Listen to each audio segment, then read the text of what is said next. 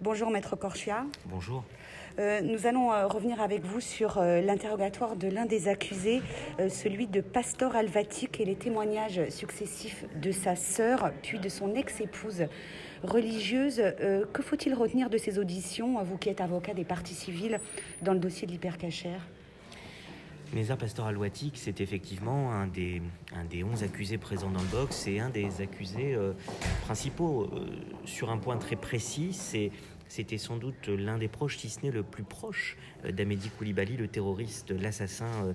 euh, de, l'attentat de la porte de Montrouge qui a coûté la vie à Clarissa Jean-Philippe et, bien sûr de l'attentat de l'hypercachère euh, qui a coûté la vie à quatre personnes. Alors, vous parlez de la sœur et de l'ex-femme. C'est vrai qu'on a eu dans la même journée d'audience deux personnalités complètement différentes qui sont venues témoigner pour le même homme, pour le même accusé. D'un côté, sa demi-sœur, puisque euh, Nathalie Pastor est, la demi-sœur de, Nézar Pastor Alouatique, euh, qui est convertie au judaïsme depuis euh, longue date, qui fréquente une communauté juive, qui nous a dit qu'elle avait mis ses, enfants à l'école juive dans les Hauts-de-Seine. Et, effectivement, voir cette, femme de 53 ans,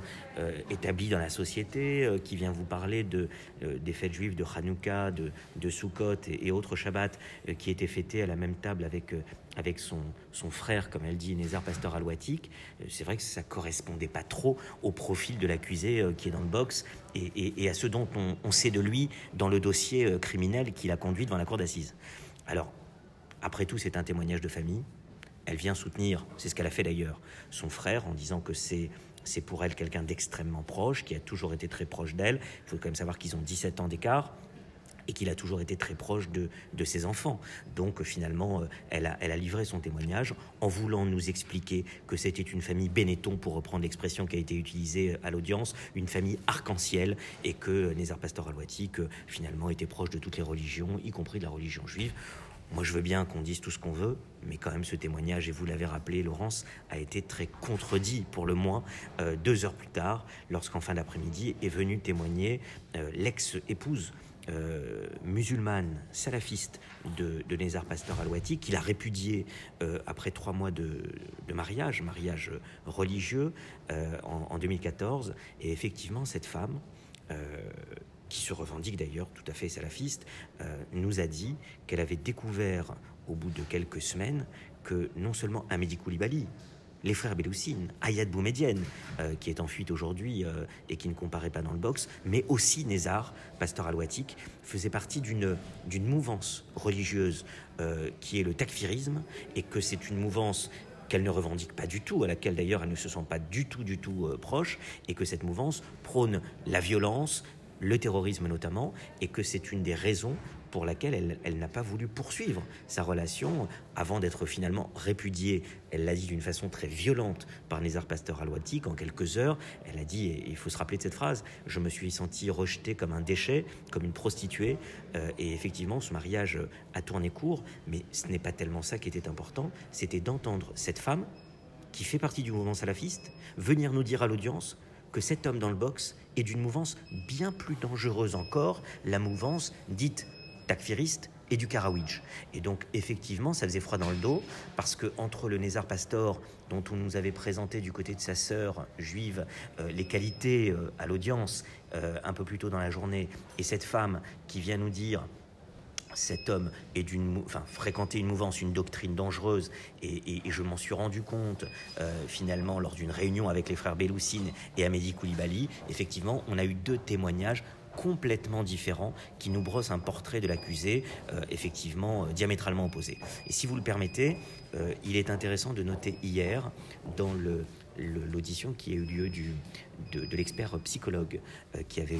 expertisé Nézar Pastor Alouatique, qu'il a dit qu'il avait une personnalité avec un côté séducteur et que parfois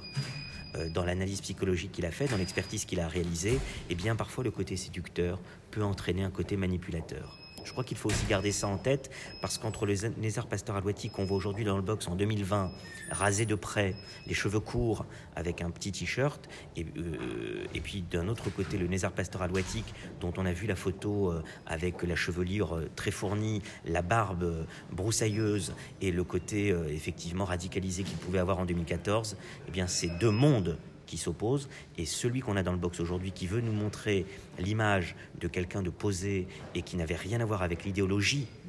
de Koulibaly, il y a quelque chose, à un moment donné, qui est contradictoire. Et je pense que cette contradiction, elle a été relevée dans la journée d'audience dont on a parlé. Euh, Maître Corchia, euh, euh, Pastor et, les autres accusés hein, qui ont déjà été interrogés devant cette cour nient bien évidemment toute radicalisation. le principe idéologique, la pratique de la tequilla a été évoqué par l'un des enquêteurs. Il s'agit de la dissimulation. Est-ce que, à vos yeux, c'est ce que pratiquent ces accusés, en tout cas, Pastor Alvatic?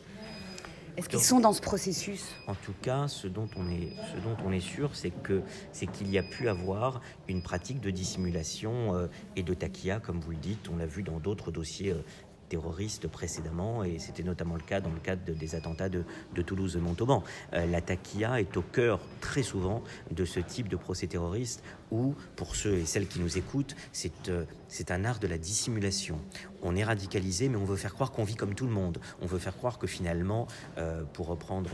ce que nous disait Pasteur Alouatique, on avait l'impression que sa vie, c'était entre les sorties avec des jeunes femmes, la PlayStation,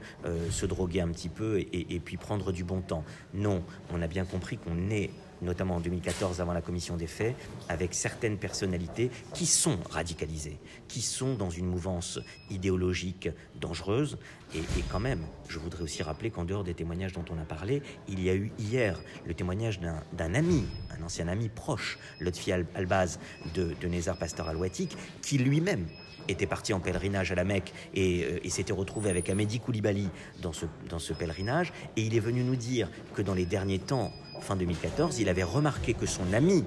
que son ami Nézar Pasteur Alouatique était tombé euh, dans, le takfirisme. Donc ça fait quand même un témoignage de plus avec l'ex-femme euh, qui vient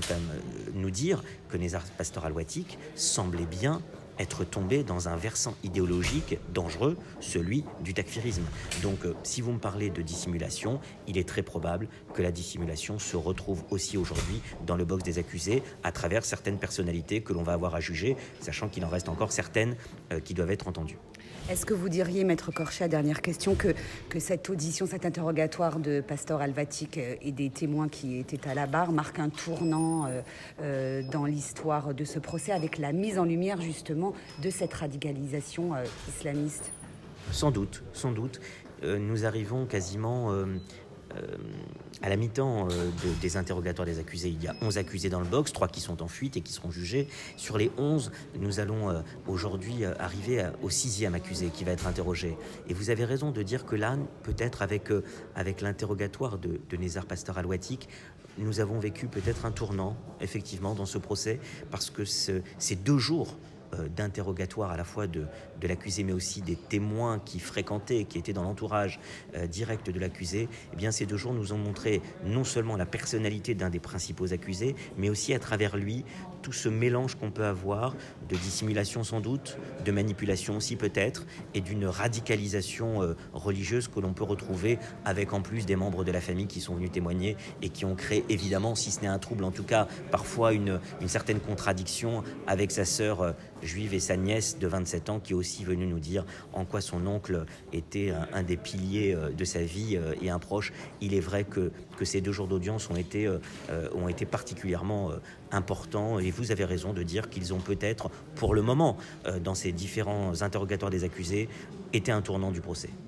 Merci Maître Elicorchia d'avoir répondu aux questions de RCJ. À bientôt.